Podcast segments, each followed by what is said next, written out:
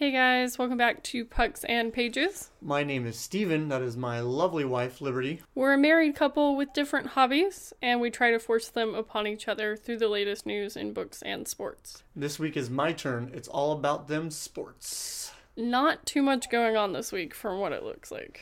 Yeah, pretty light week, so much so that we almost literally were like hunting down other things to talk about while we're on the episode because we have concerns that this might be just a little short. Nothing's wrong with things being short, coming from the girl who's 5'2. Correct. But I thought we would start with the NFL this week. Oh, wow. because they're in their regular season and having a little bit of trouble with the whole COVID thing, from what I read. Yeah, it, it definitely is the sport that I have the most notes for, and mostly because of COVID. So, Yeah. Not shocked. I don't have the most notes for them, so I don't know what you got that I didn't, but we'll find out. All the fun things, I guess. I wanted to start out with something that you brought to my attention a few days ago. Okay. Free agent wide receiver Antonio Brown and the Buccaneers have agreed to a one year deal. And apparently it's just over the league minimum, but he has a chance to earn more through team and individual player incentives. So, So, it's more around what was it like 2 million something he could earn if all the incentives come through or something. I will break it down for you. So the base annual pay on it is seven hundred fifty thousand dollars for the one year contract, being the league minimum that he qualifies for currently. Yeah, and that's based off of years in league, right? Right, and Yeah. you got to take into consideration all the nonsense of the last couple years. Don't really count towards years because he didn't play Right. more than like a game or two for each team. Realistically, he has the capability of earning almost two point five million dollars. That would require him to be the leading receiver on the team coming into the season where we are now. On top of they'd also have to win the Super Bowl. So the odds of him making two point five million dollars is pretty crappy, but there's a chance this guy who has all these sexual assault allegations and couldn't figure out how to wear a helmet that was league regulated and allowed and throwing issues and tiffs in locker rooms and like the, the list goes on. This guy is just a relatively piece of trash as a human being an amazing He's athlete he's an amazing athlete but he causes chaos everywhere he goes so there was talks that he was going to end up in seattle and then a possibility of being in uh, miami which my gm was rooting for because he's a dolphins fan uh, which is weird because it's like why do you want this toxic player in your locker room Right. No. it makes no sense to me He's just really dramatic and I don't understand why. Because like we've had this conversation when it originally happened, what was it, last year? Like just wear the freaking equipment. What's wrong with you? You're getting paid so much money and oh you don't like the helmet. Like go away. And then all the allegations came forward, and that was the punishment that actually ended up being laid on him, which didn't allow him to play all of last season and up until this current week in the regular season. So, Well, as far as that goes, from what I've read, and you can tell me if I'm wrong, if all goes to plan, he's eligible to play in week nine. correct. I don't know what week we're on because that's a stupid way to measure your way through the season because football's weird. Well, soccer uses match days, which is basically the same thing, so it's not that different. But, anyways, yes, yeah. I don't We're- know what week we're on. We're in, I believe, week six or seven. See, you don't even know. But he'll be eligible to play in week nine after he has served an eight game suspension for multiple violations of league personal conduct policy. And he hasn't played since September of last year, correct? Right. So, like, that's a long off year season. So we are in week seven. I was right. I should have trusted my gut. But yeah, it's definitely him starting very late in the year and And quitting very early last year because Yeah. he didn't really have a choice. he was fired and terminated from the two locations that he was in. So Yeah. yeah. But needless to say, that was kind of where I figured you would start with the NFL news, just because it's really the biggest news of the week, realistically, out Well- of most of the sports world. So And a lot of people are saying he's pairing back up with uh, who? Tom Brady? Yep. Is that right? So there's a lot of talk right now about them coming back together to work together and maybe they'll do something for the team, but I'm like they don't have a great record as far as I remember for the season. So like maybe it'll all come together for them, but you are in week 9 in a league that doesn't have a lot of games. right. So who even knows? Yeah, the the Tom Brady reunion tour, well, I should say the NFL reunion tour with Tom Brady basically seems to continue uh, every week. There's always somebody that's being added on somewhere else. But the Buccaneers actually are leading the NFC South. They're four and two. So Oh, okay. I'm not shocked to see them adding more offensive prowess to the organization. I'm just wondering, like, if Antonio Brown is in the right kind of shape. But obviously, he must be if they're signing him to a contract in some kind of good shape. I think Um, the reason that I thought they weren't doing well is because, as far as league standing goes, they're tied with a bunch of others who are also four and two, and then you have the ones who are five and one or five and zero. So Right. Yeah, they they're playing in the NFC South, which this year has been a little wishy-washy. It's by no means the NFC East, which is taking that flag for the worst division in football again and running with it, just like last year. But at the same time, you know, just the additions that the Bucks have made since last year, they were a bottom of the division team last year, and they're leading the division pretty comfortably. Um, they're one game up on the Saints, and the Saints have been injury prone this year, and I honestly think that has a lot to do with it, as well as Drew Brees really hasn't been the Drew Brees of the past, where it's just like, you know, you're the number one quarterback or number three quarterback in the NFL in that range. So I think that's where the struggle is really holding the NFC South back necessarily. So, but I'm enjoying the additions of most of the players. I think Antonio Brown is one that I'm not going to enjoy too much. I really like that they brought back Gronkowski and Fournette and Mike Evans and all these guys that have been like like they're not at the end of their career, but probably within the next two or three years. I think the only one not in that case might be Tom Brady or Mike Evans. Mike Evans is still pretty young, but he he's been playing really really well down in Tampa Bay. So I don't know. All I know is you just said a whole list of people, and I didn't know who any of them were. So Yeah. there we are. So Gronkowski retired early, which was a shocker because he's not really been injury prone. Two seasons ago, he became very outspoken about the use of CBD. Like he Oh, okay. he's also known for when the Patriots win a Super Bowl, kind of going crazy and partying to a level that like And enjoying some fun or different sides of that same thing. yeah, that kids in college would be impressed by, like Mhm. Gronkowski's level of partying. So I'm not shocked. But it's good to see everybody kind of coming back. I don't like Antonio Brown coming back. I think that's the moral of the story. I don't know. I think Tom Brady's the only name I know out of all the people. Yeah. But who knows? I just don't want that kind of stuff in my locker room for my teams in sports that I follow. Like, I couldn't imagine having someone that toxic in the Penguins locker room. Like, that would get squashed so fast. Yeah. Or he'd get punched in the face. Well, it's hockey, of course. That's the solution to everything in hockey. No, that's that is a whole thing that people think about hockey, and we're not going to go into that because it'll just make me mad. Yeah. But the Las Vegas Raiders and the New Orleans Saints have had no new positive tests during Friday's round of COVID testing. And their owners and coaches are like, praise hands. Finally, Yeah. I don't know. It just it seems like from what I read, some teams are getting better, some are getting worse. I know the Buffalo Bills tight end Dawson Knox tested positive for COVID, so he's been put on the reserve list on Saturday Before you leave that subject, because I do have more notes on that. I don't know if you do. for Buffalo. Yeah. I was about to say something else. All right, continue then.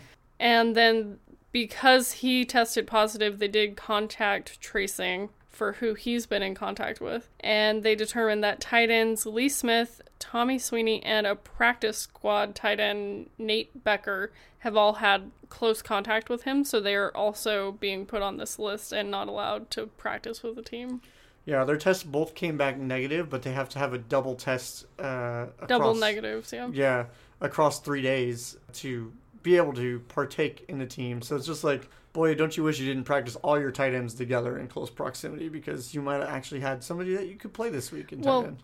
Aren't they the team that has like a 50 whatever person roster or whatever? No, that's the 49ers that got hurt the most. I thought they had 49. Yeah. Awful pun. Anyways, we'll continue down the list. Also, this week, Washington football team fined Dwayne Haskins for breaking COVID 19 protocols. He reser- reserved a room uh, during week six's game against the Giants for a family friend at the same team hotel that they were staying at. Uh, Uh, is it a friend with air quotes around it? I don't know. It's a family friend, is what they stated, and Okay. that's about the information they gave. He could have been fined up by to the maximum level by the NFL for fourteen thousand six hundred fifty dollars. The organization and the NFL decided only to fine him four thousand eight hundred and thirty three dollars because he didn't actually come in contact with the family friend. The family friend was just there at the same time as they were, and it's like, why would you even do that? That's a Like, little shady. Like this sounds weird. yeah, but yeah, that was a weird one that I, I found. But because he didn't actually come in contact with said person, they did what they did, I guess. That's real weird. Yeah. And then speaking of Saints, also this week had Emmanuel Sanders test positive for COVID nineteen. That's where all the Saints testing came from, more or less, the freak out in the Saints Yeah, yeah. Um, they tested 20 other individuals that were part of the same practice squad, so like coaches and players, and all the tests came back negative. They had their second set of double negative tests yesterday, so the risk is basically they're saying it's no more. Yeah, yeah. Everybody should be able to play this week, other than Emmanuel Sanders. So I just feel like if any league is gonna fall apart due to COVID, now that we know we're almost done with baseball, because that was my thing running through, is I thought baseball was gonna fall apart. Now I think the NFL is gonna fall apart due to COVID. yeah, the MLB definitely had their hiccups, but they when they when they had the hiccup, they were like, "Whoa." Yeah. And they closed it down real quick, like, and I If think they, they- handled it well. If they hadn't handled it the way they did, they would have been done Yeah. for the season. Right. Um, they definitely stepped up the level of restrictions that they put on these guys very, very quickly. Whenever there was a breakout, it was immediately like, okay, who has this person been in contact with? I think the NFL's tracing system is better because they're all wearing those bands. So they have GPS trackers in them. They know how close they are to certain people. So like they're able to go, this person was next to this person this many times. Clearly, we need to double test this person. But I think that system's a little bit better in the NFL. But there are a lot more players on a roster in the NFL than there are in the MLB. So like if they didn't have that, they would be completely screwed. I feel like it would be like a COVID wildfire in the NFL right now. So uh, at least some of the things in place are kind of helping control it a little bit. But the Titans were also fined three hundred and fifty thousand dollars by the NFL. That came out uh, early this morning that they announced that for COVID violations. They weren't penalized any draft picks or anything like that uh, because once they realized that these violations were occurring, the Titans got it under wraps really quickly uh, and they were able to contact trace accordingly. So uh, obviously that happened about two weeks ago when the Titans really started to have their COVID outbreak. I think it ended up being like what, like six or seven players, something like that, in their roster. It Why was, would it was I pretty know crazy. that? I want to say it was roughly around that number. Yeah. That's all the COVID news though I have for the NFL. I don't know if you have any other COVID news. I know there was No. more of it. I just didn't really write much of it down. It was really COVID heavy, and it just, it's hard to consider this news, but it's also impossible to move forward not discussing it Right. because it's affecting players and also it's affecting money because people aren't doing what they're supposed to be doing. Right. But at the same time, it's like, I know everyone's sick and tired of COVID, and I'm especially tired reading about this player had COVID, this player didn't have COVID, they had their double negative test, so they can play, they can't play. It's just, Yeah. it gets old, I guess. Well, I have other not COVID news, I guess we can go through. In the NFL, the Falcons announced this week they will not trade any key 10 year players before the trade deadline for the NFL this season. They got off to one of their worst starts. They were 0 5, and then fired both their GM and their head coach. Yeah. Right now, we have an interim coach and an interim GM, but the ownership organization's like, listen, our key players aren't going anywhere. He named the two big ones, which are Matt Ryan and Julio Jones, which were the big talks of the town for the trades because there's teams out there that right now could use a quarterback like Matt Ryan or a wide receiver like Julio Jones. So um, I'm sure they've been contacted a lot, but they're like, listen, we're not trading them away. Like, we know that they are still the future of our organization and we need to build around them and not trade them away because we're just having a rough start. Uh, which I think is smart. You know, you don't want to trade away the guys that really can make a difference for your team before the trade deadline. And then also the Cardinals reacquire Markus Golden from the Giants. The Giants in return receive a 2021 sixth round pick. Uh, Markus Golden was their leading sack based and tackle defenseman a couple years back with uh, the Arizona Cardinals. And in turn, uh, they're like, hey, we know you're not doing really well over there. We're going to trade for you to come back to us. It seemed like he did better with the defensive styles of the defensive coordinator in Arizona than he did uh, with the Jets. I'm sorry, with the Giants. We'll correct that. The Ravens acquire Yannick. I'm gonna butcher this last name. Uh, Nagaku. Uh, Nagatku. I, I'm sorry. That sounds wrong. real wrong and real offensive. Yep, I'm sorry for that. What team? For the Ravens, they acquired him from the Vikings. Yannick is the first name. We'll go with that. The Vikings received basically a 2021 third round draft pick and a conditional 2022 fifth round pick. Just picks for players, it seems, right now. You know, I don't like those trades. Yeah. Aaron Lynch, who played the last two seasons with the Bears, is coming out of retirement to rejoin the Jaguars this season. He signed a one year contract with them in May, took retirement in August, stating for personal reasons was the reason he was going to retire early. But he decided to come back and play with the Jaguars. He was kind of one of those guys with the Bears defense where he would come up clutch. Like he wasn't a, a leading sacker of quarterbacks or running backs or leading tackler by any means, but like when you needed that big stop, he was always the guy that was just conveniently there to make it. I'm kind of excited to see him come back. I'm sad that he didn't re-sign with the Bears, but the amount of money he wanted and the short-term contract that he said he wanted was just not something the Bears could really afford. So um, it makes sense for him to leave our team last year. I always hope for the guys that don't have to necessarily play us right away to do well. You know, when they're on opposing teams, as long as they don't go to like the Vikings or the Lions or the Packers, everything's fine in my book. So, but that's all the NFL news I have. Where would you like to jump off to next? Well, let's go into the MLB because we are into the World Series. It is currently tied 2 2 with a game tonight to try to break that tie. And apparently, it was a big win for Tampa Bay because they needed it. It was a weird win too last night. I don't know if you actually watched it, but there were two errors made on the play in order for Tampa Bay to win the game last night on the same play. So the outfielder who took the line drive to try to make the throw to home plate bobbled the ball in the outfield, rolled out of his glove as he was coming up to his hand to throw it.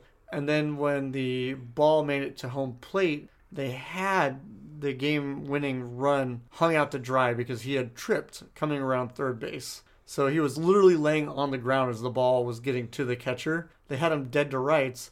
The problem is the catcher was so focused on the runner and not the ball that he misplayed the throw to home plate and then the Oh, person no. laying on the ground was able to jump up and then slide across into home plate and See, score the game. it's never goal. over till it's over. Literally, it was the ugliest thing I think I've seen in a long time. And these were just unforced errors? Oh, absolutely. Just pure mistakes. Oh, goodness. Yeah. This morning it was pretty much the talk of most of the sports world. No one is surprised. It was it was ugly. I think that's going to be weird turning around and having a game the next day Yeah. because it's just like, where is your head even at after you mess up like that? Like, even if you're not talking about the individual players, like as a team as a whole coming into that next game, you either have to have it turned on and stay the whole time, or you're to have to find something in you to make it click. Yeah, literally there's an article that is the main page of ESPN this morning. World Series 2020 Tampa Bay Revel or Tampa Bay Rays revel Los Angeles Dodgers despair as game 4 delivers baseball bliss. Yeah. It's just Man, It's they awful. really want to be a novelist, whoever wrote that freaking title. right. Sorry, I don't like ESPN writers. But they do have tonight's game and then a break. So I feel like whoever wins this next game, they're not going to love having this break, I think. I'm going to show it to you right now so you can see the awful Oh despair. no, son. What? Oh, Where's the, the ball? Where's the ball. ball? Where's the ball? Yep. Unbelievable. like No. the sorrow that swept Oh, across the Dodgers. Literally, the head coach was just like, ah, one of those moments. And you need to go back to practice. Yeah, Get it wa- your catching under. It was so ugly. Um, I think whoever wins this game tonight is not going to like having that break just because they have the momentum at that point. right. Especially if it ends up being the Rays, because they're not going to like having that break to get the Dodgers to get their heads in the game. Right. All High Don't, School don't Musical a 2 style. Yeah. So, I don't know. It's weird. That was weird. You thought I was kidding how weird it was. Like, Well, it looks weirder than talking about it. like even watching it, I was anxious. I was like, I really would not want to be a part of the Dodgers right now. That was Well, so awful. The thing you have to think about too is that outfielder messing up is what caused the catcher's brain to go, wait, this is wrong. Well, it put the catcher in a very bad situation at home plate, like where he had to be focused on both things that were going on. And as somebody who was a catcher through a majority of their baseball playing days, I can tell you that it's nerve wracking. You have to watch both because you want to time the hit with your catch so that you're not just like, okay, the ball's here. Oh, God, I'm being hit. Like you want to try to get it ahead, but also place the tag properly. It was just bad in every Well, circumstance. My point being, if the outfielder hadn't messed up, this wouldn't have been a problem for them. Right. And so, like, w- your one unforced error is really two happening at the same time, basically. The tying run, no matter what would have been scored, it just would have not been the end of the game. So yeah, it, it's just mm, it's an mm moment Yeah. um, for sure. But the day we're recording, they're going to have the game in like a handful of hours. So. Yeah, it's seven o'clock this evening uh, on Sunday. So And then the next games are going to be back to backs as well. They have the day off on Monday and then Tuesday, Wednesday, if necessary, for Right. the Wednesday game. But that's all I have for Major League Baseball because that's all anyone really wants to talk about. I have very little more. Okay. Um, obviously, we were discussing it earlier. The MLB got their act together. They've gone now 54 straight days without a single positive COVID 19 case. Basically, the playoffs. And all of them have more or less been in bubbles, so that makes sense, Funny how that works. right? Uh, also, this week, MLB Commissioner Rob Manfred says this year's playoff format of 16 playoff teams will not exist next season. There's too many teams involved, and Yeah. they're not going to do it again. It's a lot. Owners prefer a 14 team method, which would include a first round bye for the number one team from each league, the American and National League, which I could get behind. Still, still more teams than normal, but not that far off. Yeah. So, and then the weird news of the week. I always have one thing that I find in every segment, more or less, of this podcast. But Padres prospect Luis Campusano was arrested and charged with felony marijuana possession in Georgia this week. 79 grams is what he was arrested with in his possession. It's supposedly not the first time that this has happened. Uh, he made bail. His bail was only $5,000. I feel like Georgia was not trying to take advantage of the fact that he's probably going to get paid millions of dollars starting more than likely next season. I have a weird, I don't know, mindset about this sort of thing because it's like, at this point, just make marijuana legal. Yeah. I mean, it is in some states, not in others. It's ridiculous. Just like, I think you could probably still make marijuana illegal in large sums. Like if you're carrying around ounces of marijuana, you probably really don't need to be in that situation. Right. And like then there's the whole there are people in jail for marijuana charges in states where it is now legal. Yeah. Like I have a whole thing about that that I don't like. I just it's dumb. And I, I think I'd still be on board too with if it looks like you are trying to just sell marijuana, like you have all the things to sell it legally instead of going through the legal processes that Right, would right. exist. Maybe put charges on you as well still for that. And the carrying the firearm with drugs thing too would definitely be Yeah. an issue for me as well still. But I feel like there are still a lot of charges that are out there in the jail system right now for just carrying marijuana. Like in his instance, he lives in California. Okay. So it's legal in California. Now, should he have had it in Georgia where it's not legal? Probably not. Well, definitely not Yeah. Possession. Right. But at the same time, it's just like if you're measuring it in grams, he's probably not doing anything that bad. That's usually personal use sizes. I have no idea what is and isn't personal use sizes, but in my opinion, I think this is a weird line for us to have to deal with as a country. Like, it is here, you're from here, but then you go somewhere it's not, and you still have it, so now you're getting charged for it. Right.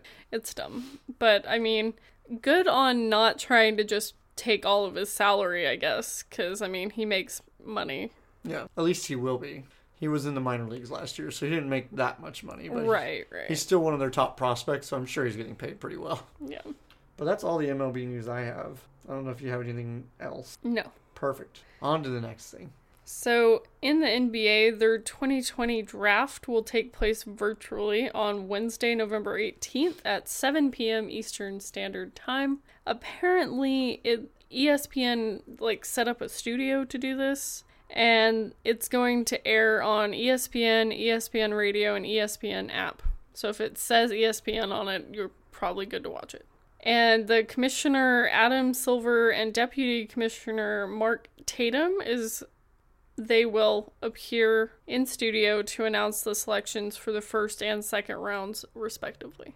I was having a conversation the other day about this being the digital style draft, and it it still feels really weird to me, and I understand why they're doing it, but it just it's so strange because like after well, it's watching so many used to. so many years and years and years of drafts where it's just like they didn't used to do these digital versions like you would be there and they would just have your jersey for you if they were going to pick you and now it's like they just mail all these people hats and t-shirts and jerseys and things so like i can't fathom if you're like one of the possible top prospects in the top five picks that you probably have like five or six teams worth of stuff there just like we hope we get a chance to draft you I wonder if you had to send it back. I don't know. Like I would almost keep it as like that weird awkward collection. Like I could have been drafted by any of these teams Well, it would be one of a kind. for sure. But I actually like the virtual drafts, and I don't know that I liked the way the NHL one was, because that's the only one I really watched. Just because I want them to have better connections, like internet connections for the people in their houses, but also better streaming so that it's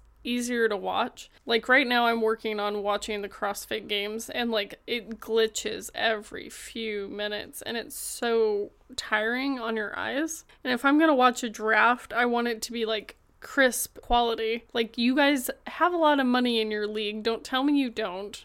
Right. You know how to do a stream. It is okay. But I do actually like this style better even if the video quality is not as good.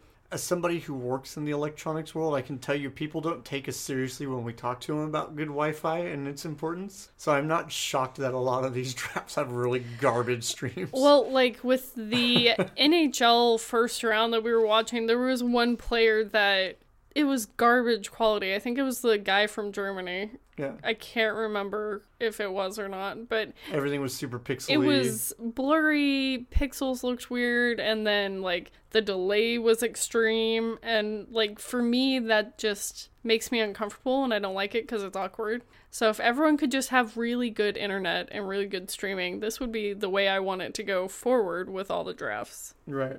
The NBA also is considering canceling the NBA All Star Game next year. They just realized that it's an event where the NBA spends a lot of money to get a lot of money in return, and there's a chance that there will be no monies in return because they may not be able to have fans, Right. which kind of makes sense. The most you could do is sell like the all star shirts and hoodies or whatever. right. And no one really wants to buy a shirt for an event that they didn't actually go, to. Yeah. So I can understand this. Yeah.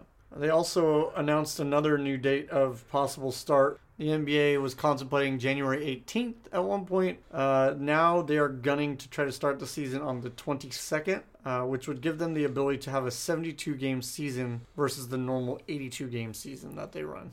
That's my mom's birthday. December 22nd? Oh, I thought you said January 22nd. No. January 18th was the original date. So they pushed it forward, not backward. Yeah, they pulled it, they pulled it way forward. December 22nd. They're trying to be the first league back, basically. Well, that worked out well for the soccer leagues. Like their first two weeks of games were the highest viewed in forever. Yeah. So like that would make sense. Right.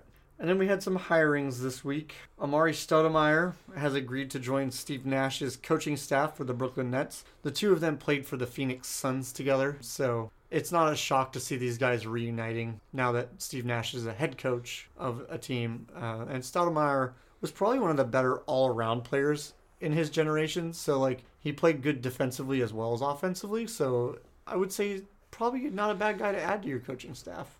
Well, then maybe you'd actually have some defense in the NBA. That'd be great. Well, from time to time you get it. It's like little glimmers of wow, that was defense, and then it's just like, oh, okay, now we have 150 points on the board. So you know, there goes that. Them. The Pelicans also signed their head coach this week. They signed Stan Van Gundy as their new head coach to a four-year contract. Also this week, the Pacers hired Nate Bjorgen, Bjorgren mm-hmm. as their head coach. He was the former assistant coach for the Toronto Raptors. So, When they won, when they got that ring. yes, oh, Okay. he was also their head assistant coach this year too, where they didn't win the thing. Yeah. But overall, with the playoffs, the NBA was able to salvage 1.5 billion dollars thanks to the Disney bubble and the playoffs. So they recovered By having the playoffs, By they hosting recovered. Mhm. Okay. The NBA's total cost for the actual events was 180 million dollars. And they recovered billions. Mm-hmm.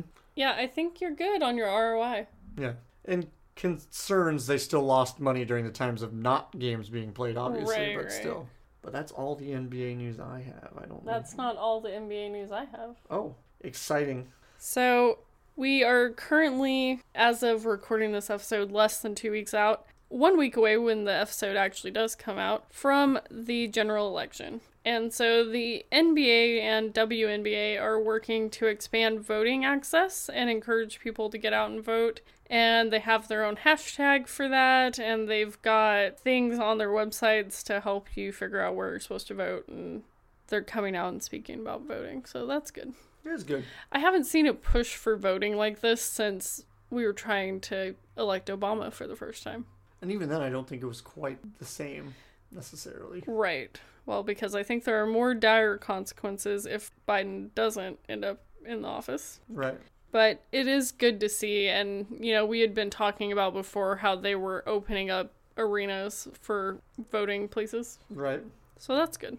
Yeah, it, it's definitely you're seeing a lot of the sports world rally around the idea of elections for the first time in a while. Like they always talk about it, like you know, rock the vote and all that crap, but it's never really been quite to this level before, recently, anyways. I'm excited by it. I think it's a good thing. I I don't think it's not a you know an unhealthy situation, so that's good. And then the last piece of NBA news I have will hopefully make LeBron shut up. So he has been rated as a 98 in the NBA 2K21 Right.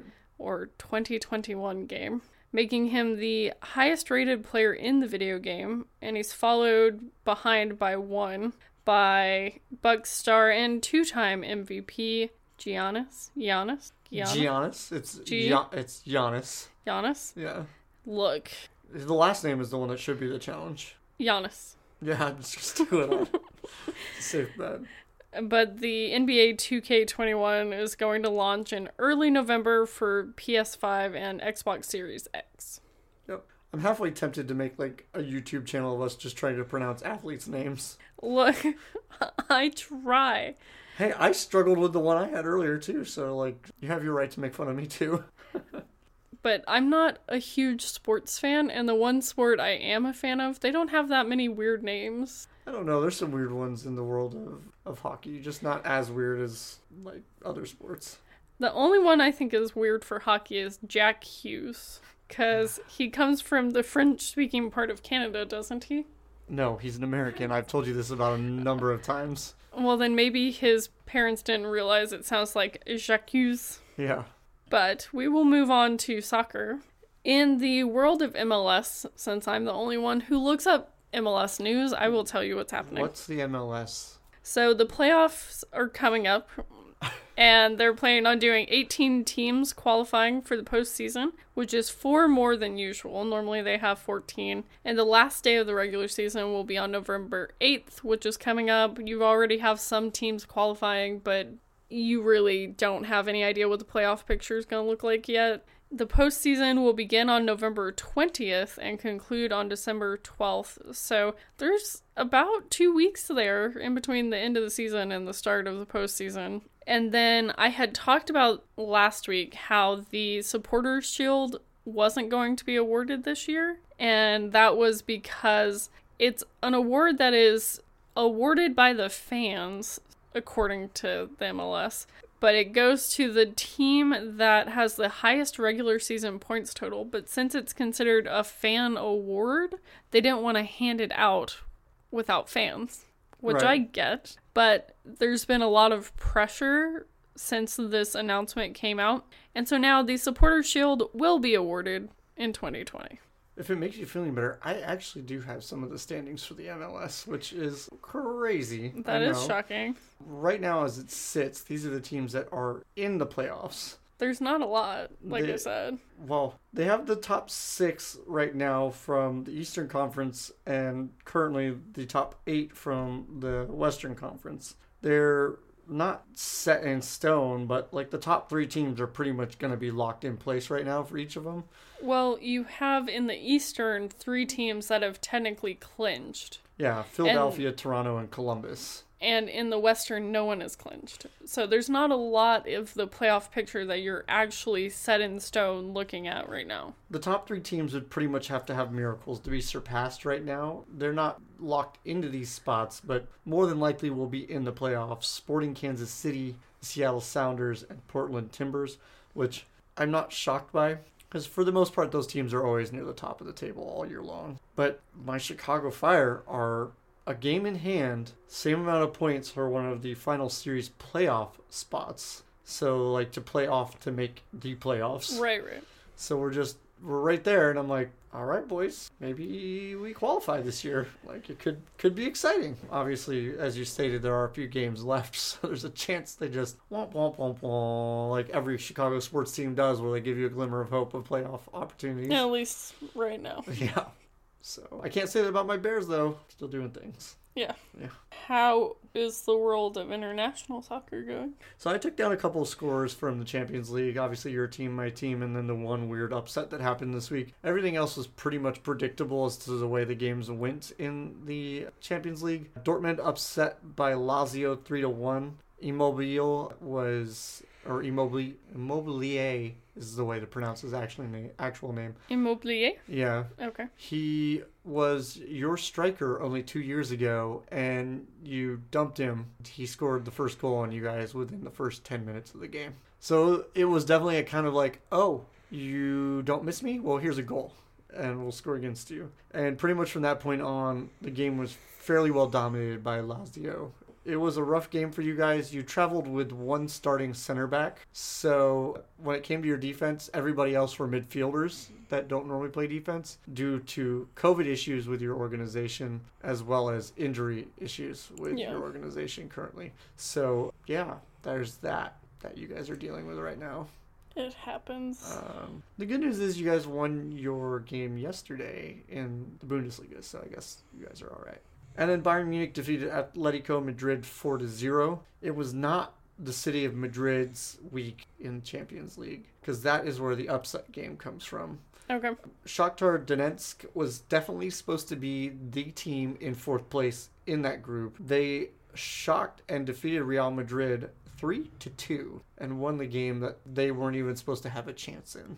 That So happens sometimes. It's it was interesting uh, to watch the highlights. It's doesn't really look like Real Madrid got beat that badly. They had more possession, they had more corners, they drew more fouls, all those things that usually add up to a win for a team. But uh, they gave up some pretty good goal opportunities on the other end too. So rough, rough go there. But to kind of stay with it, it's Premier League more or less is not really changed that much in the way things have added up this week. Currently, Wolverhampton and Newcastle are playing while we're having this discussion. So there's a chance that your team and my team will not be next to each other here shortly, but We're currently um, sitting next to each other on the table. 14th and 15th. But Wolverhampton is also in seventh place. They've won three of their last five and lost the other two. So uh, there's always a chance that Newcastle pulls it off, but we've lost two, drawn one, and won two in our last five. So it's kind of uh, a messier method to uh, where the standings are, whereas Wolverhampton comes in on two wins. So they're pretty confident right now. But Everton is finally taking their first loss after their first draw. So they've won three of their last five. But they Um, are still top of the table, right? Yeah, by goal differential uh, over Liverpool. Liverpool has the same amount of points, 13 points. Aston Villa still sitting up up top in a weird way. The table got adjusted in kind of an ugly way this week again. Liverpool's really the only team that I would have expected to be in the top five again. So I mean, Crystal Palace is in sixth. They're not that far off. but like the Man Cities, the Chelseas, the Arsenals, they're all slipping down the roster in the top 10. Shoot, 13th, 14th, 15th is City, Newcastle United right now, which is craziness. Uh, By that you mean to say it's Man City, Newcastle United, and Manchester United. yeah. Because the way you said it, it just sounded like two things and not three. Yeah, because Newcastle is United. Yeah, you know what I meant though. Um, but yeah, you have Liverpool in second, Aston Villa in third, Leeds United in fourth. Which, Which, weird. yeah, they got added to the league this year. So like, what? Who are you? What Yeah. are you doing up here? Yeah, kudos to them. Like they're playing very well. No, you can't sit at our table. And then Southampton is rounding up the top five, which really weird. I don't know how I feel about it.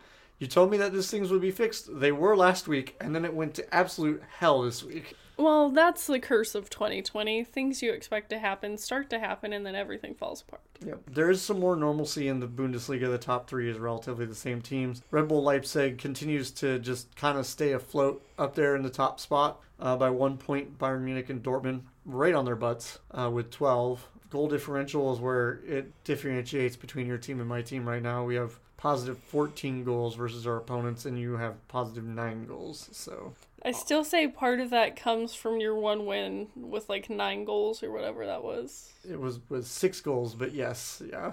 Too many goals.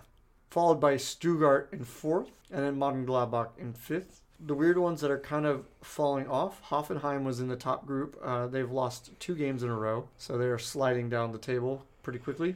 So that's the thing that's happened. But there's only been five games played so far in the Bundesliga, so What people have to realize is things get shaken up more and more early, but then you kind of get into this rhythm and everything becomes more consistent. right. But yeah, I think that's pretty much everything I have. I didn't really go into like news in the leagues. I figure just keeping you updated on standings is what most people really care about on our podcast. Yeah. I will discuss before we get into my favorite sport. We'll talk about the CrossFit games because they are currently happening. And I completely forgot they are currently happening until I started to see stuff on social media last night. Right. So, like, almost all the way through the weekend, and I realized, oh crap, the games are happening. yeah. and normally I am big on streaming the CrossFit games. You don't say. Like, I have them on in the background all day long, all weekend long. What's crazy about it usually is that you will have them on for every single stream. You have the schedule. You might as well write it down on our calendar. Like Yeah. you have it, you have it memorized, and you're like, oh, this event's going on. Like, oh, but the teams are doing their things. Obviously, there's no team events this year thanks to COVID. So just single single players all playing against each other right now. Teams are doing things. Are they? I didn't know there were teams events. No, I am incorrect.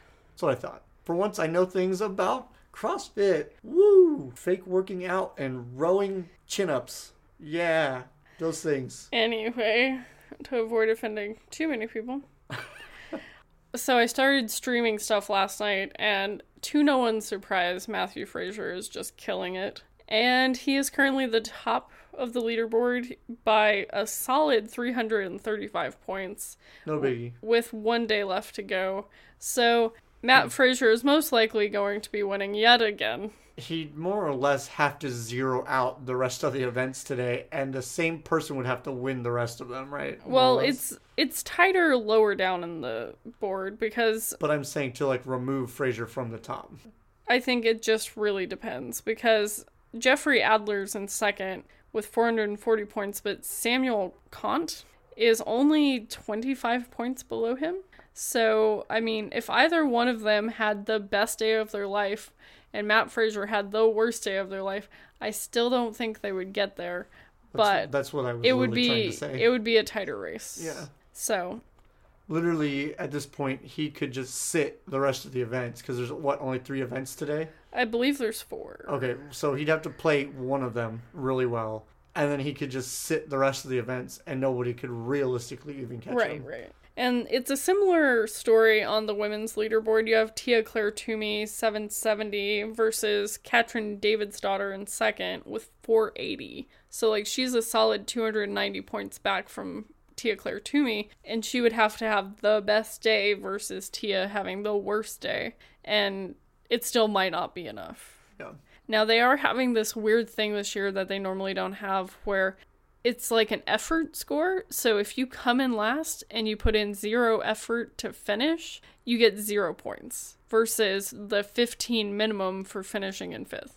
Yeah. So it I really wish that they had at least warned the guy during the run at the end of the first oh, day. Oh, did he got uh, get any points? he got points. I oh. wish I wish they had warned him or like taken points away from him Because, because, there were times where he was just barely walking. he realized that he was not going to come anywhere near anyone else. so why overexert himself? and so he literally was walking the last like mile of this six mile run. And it's a trail run, so it's harder, and I get that, but you're supposed to be competing for the fittest on earth and you're freaking walking. And a lot of that walk that you did was downhill for the end of the race. right. And I wish they had at least said, hey man, pick up the pace. At least said something. Because you do get a warning before you get zero points. But I haven't caught up completely to where they're at at this point. I still have like three or four events before I'm caught up to today. But as far as I can tell, it's just Toomey and Fraser beating the crap out of everyone else, like always. And you know, you would think that'd be really interesting to watch, but I actually think that's really boring Yeah. because there's no race for it. Like, everyone's basically going through the motions for second and third place at this point. Yeah. And, like, you do win money for at least podiuming, making the podium, Right. but I mean, you're not going to win, and you know you're not going to win at this point in the weekend. I, I- feel I feel like the whole event was kind of just weird in comparison to years past. So like, Well, I could you kind have- of I could kind of see how maybe they're more prepared for the event, but it's like how nobody knows what's going to happen. It's just all weird stuff though. Well, but you do have standards for certain things. So you you know there's going to be a run, you know there's going to be a swim, you know you're going to have some sort of ladder for weights. Like Yeah. you just you have to be on top of pretty much everything like always. I just there's no fans, so people are saying they're not putting out as much effort as they would if there were fans there cuz they don't have them to pump them up. I can see that argument. I also think, you know, with with how much controversy has that has surrounded CrossFit during COVID and then you have the controversy about them just having 5 people Yeah. to compete and it's like you know you're not going to get the underdog who just comes through out of nowhere and kicks someone's butt just cuz they want it and like that's the kind of sports story everyone loves that's what sports movies are about That's what they're made And- about.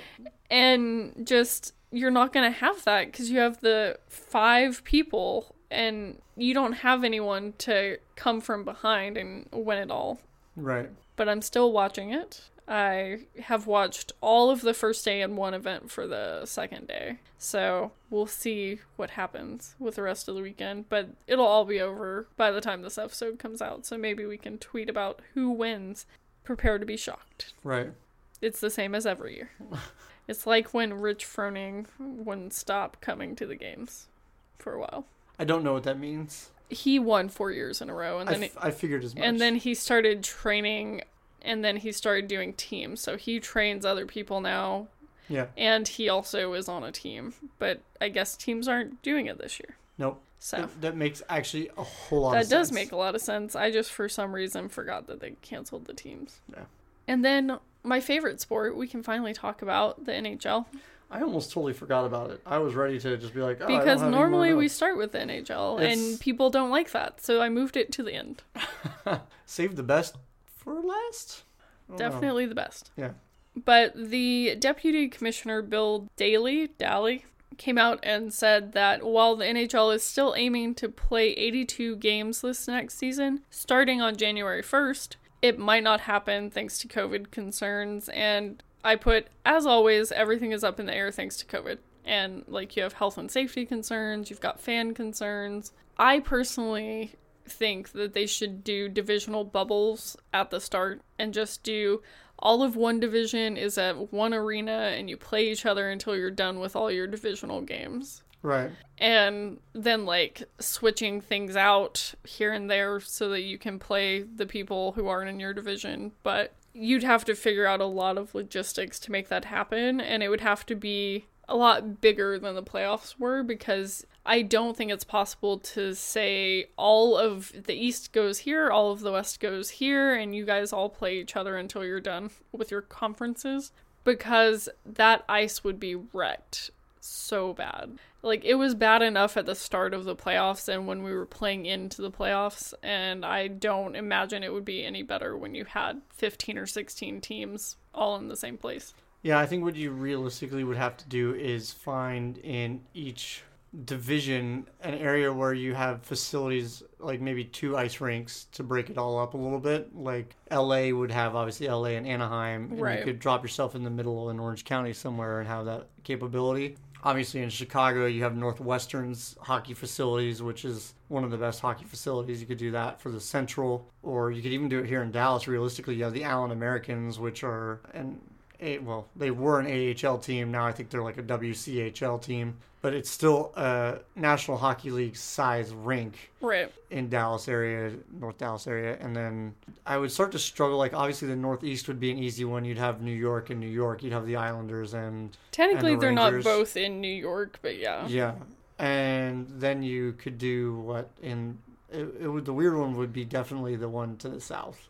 Yeah. Like I I just can't fathom an area that would be really great for that. All I can think of is you have Florida Panthers and then the Tampa, Tampa Bay. But I don't think they're that close to each They're other. not. So, So, that would be the struggle. you would have to split halfsies there and Yeah, then and, and- then swap teams around. Yeah, just have like a designated travel plane or something. I don't know. It, it would be weird. Yeah. It would be strange for sure. We'll have to see how everything shakes out. We're still quote unquote in the off season. Right. So I think when it comes closer to teams coming back for camps, you're going to get a better picture of what it's going to look like. It's true. I think January 1st is still a weird date considering it's a week after Christmas and Well, and we aren't cons- even back for All-Star game most of the time. And considering that's normally the time for the Winter Classic. So, True. Speaking on that though, the NHL postponed both that and the All Star game. Yeah. I'm not Um, surprised. Those are fan events and you can't have fans. Yeah.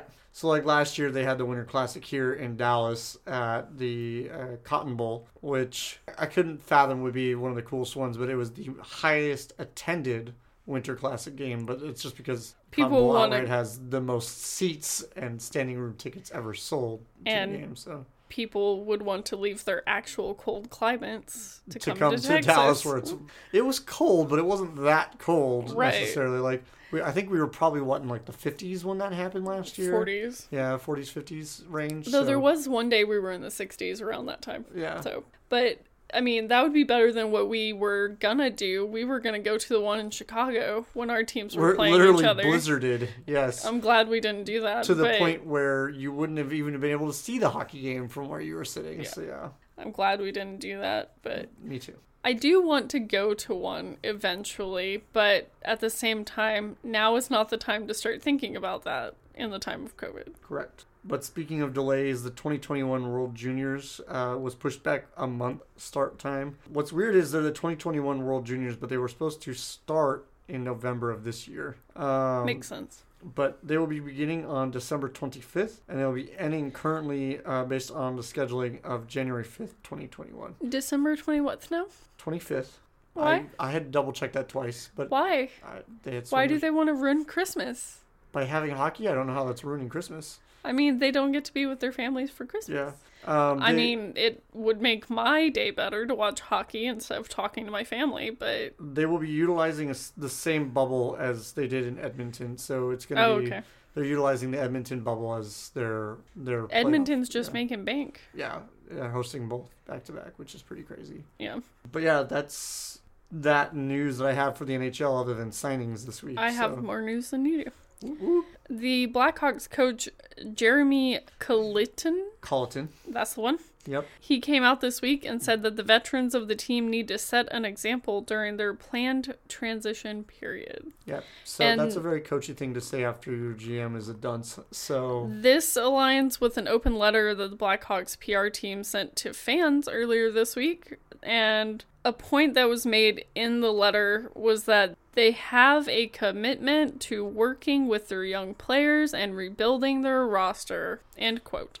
What's really irritating is we didn't really have that awful of a season last year. We beat the number one offense to even qualify for the Stanley Cup playoffs in the NHL. So Well, I I don't know how I feel about it. I think there were some players that you couldn't keep financially and some players you couldn't keep because of their ego. And so your GM's like, I'm just gonna make this work however I can and pick pieces here and there. And it's rough and it's hard to deal with. But the basic mentality, it seems to be from your team right now, is if you want to get back to the right side of this rebuild, you need to pitch in. And you can't just whine and complain about getting rid of players you like. And I get that, but as a fan, that's also really like that makes me bristle and like my fur stand on end because like you don't want that. Like going into a rebuild, you don't want that mentality. Or the negativity of it. Like you can have a rebuild and do it right, and the way they're handling it is not. No, I turn into a prickly pear. It's said best by ex Blackhawk John Scott, who basically called out the GM for being an idiot for allowing his organization to release a statement like that. You Um, read the whole PR letter to me, and I was like, "What are you reading? Oh yeah. This is insane." Yeah, it's definitely something that should have been an internalized memo amongst players and coaching staff, possibly. But that should have been it. It should have never made it to the light of day to the public. And if you read it and like see through all the PR like hype words that their buzzwords are trying to like cover up the real message, it's a real negative letter actually. It like is. they're they're trying to say stick with us. We'll get through this rebuild together. We'll work on our younger players. We'll have our veterans to bring in like this anchor to our team and instead it sounds like someone's about to die. Yeah, the the big issue I really had with it was more so anything. And I think the players had the right to state their opinions. They should always be able to say what they're what's on their mind. And I think Right. that PR stunt was literally to kind of squash all of that and make the fans feel better about what the players are saying within the organization. Because like honestly, when we let Crawford go, the only solution was to go out and get a starting goalie, and we didn't even make an effort. Right. Like we made no offers to anybody. There were rumors that we made offers to Khudobin here in Dallas, but again, rumors. Who the hell knows? We might not even have done that. Well, Like, and this was the time to pick up a goalie if you're gonna get a goalie because they were the saturating the were market. everywhere. and if you've got goalies saturating the market, it doesn't mean it's a good time to be a goalie. It means it's a great time to be a GM because you can pick up a decent goalie at a a decent reasonable price. price, yeah. And they just didn't go out and do that. And like you've got this player that you traded for that was a crap trade, and you basically handed the Western Conference to another team. Yeah. And then what is this? Like I I don't understand your GM's moves. And this is coming from a girl whose GM makes nonsense moves every single year. But they always work out. But out. they always come GM's together. Don't. um, And I don't see how you're going to make it through this rebuild. The same team you were in the 2010s when you were winning Stanley Cups every few years. I think morale is going to be in the literal toilet amongst the team right now. Literally. Yeah, I really do. However, on the goalie situation, I understand. I, I wish we would have signed somebody else and then maybe just let Subban's contract expire. I might be surprised by Subban. I, I have high hopes He only played one game for you guys. Like, you don't know. what he, we're to get from him. We really don't. And I'm hoping that the GM's right and he made the right decision. Obviously, I want my team to win.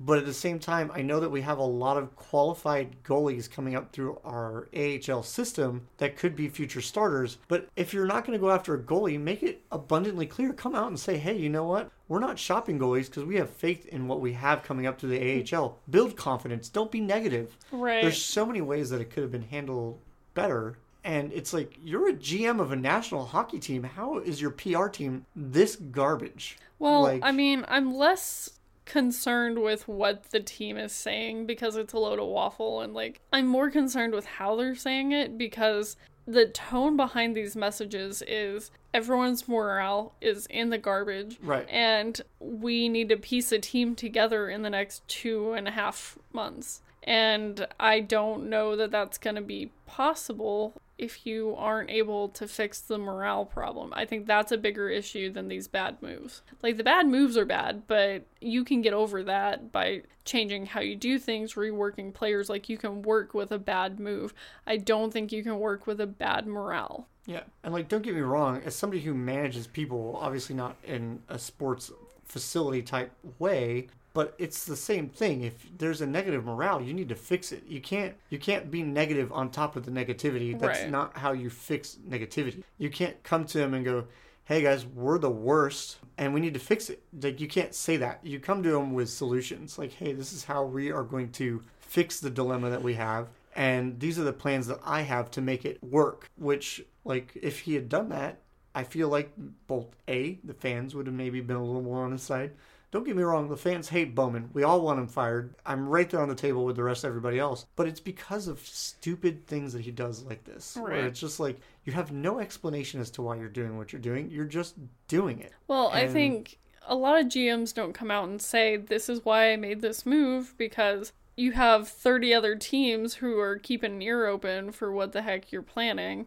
Right. And, like, I get that, but your fans need some sort of confidence. I, I can tell you right now, as a Chicago sports fan, we are notoriously loyal to an end that is ridiculous. Like, we'll follow our team to their literal demise. The dilemma is we don't want to be kicked while we're down. Right.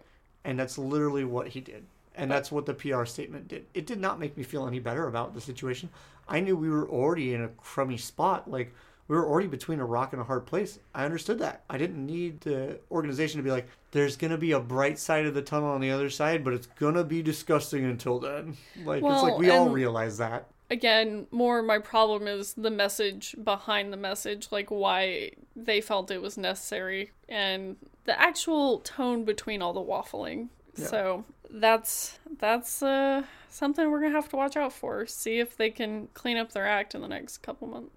I'm totally going to figure out a way to come out with some type of shirt for us that says load of waffles, pucks and pages, Yeah. somehow, some way, shape, or form. Just have a Um, stack of waffles. Yeah, because that But- was that was entertaining. When I heard that, I was like, hmm, load of waffles. I, I, like think it. you're just hungry. Yeah, But I do have a few signings, and before I get to that, I have Doc Emrick has retired after 50 years ish of being a sports broadcaster. yeah. I I was surprised and not surprised. Like after this year, why not? Like Yeah. you really want to keep going. 2020, wrap it up. he Um, started his broadcasting career in 1973, so just under 50 years, and he became the radio play-by-play voice of the Port Huron Flags in the IHL. So he started from the bottom. Now he's here.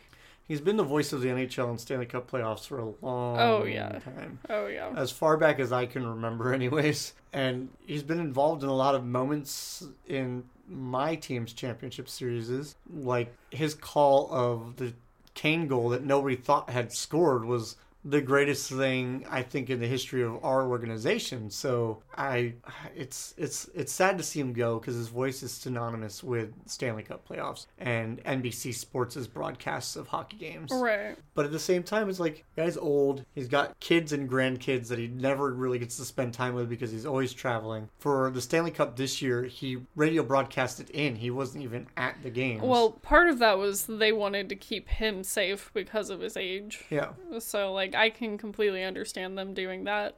And, you know, he has called almost 4,000 hockey games and 22 Stanley Cup finals. that's nuts. So, I mean, that's a lot of hockey. Like, I thought I liked hockey. Yeah. This man loves hockey. like, listen, I'm I'm gonna be what 32 this year, and he's covered everything since I was 10 years old. Yeah. Stanley Cup game wise, like that's mind boggling. Like that's so much.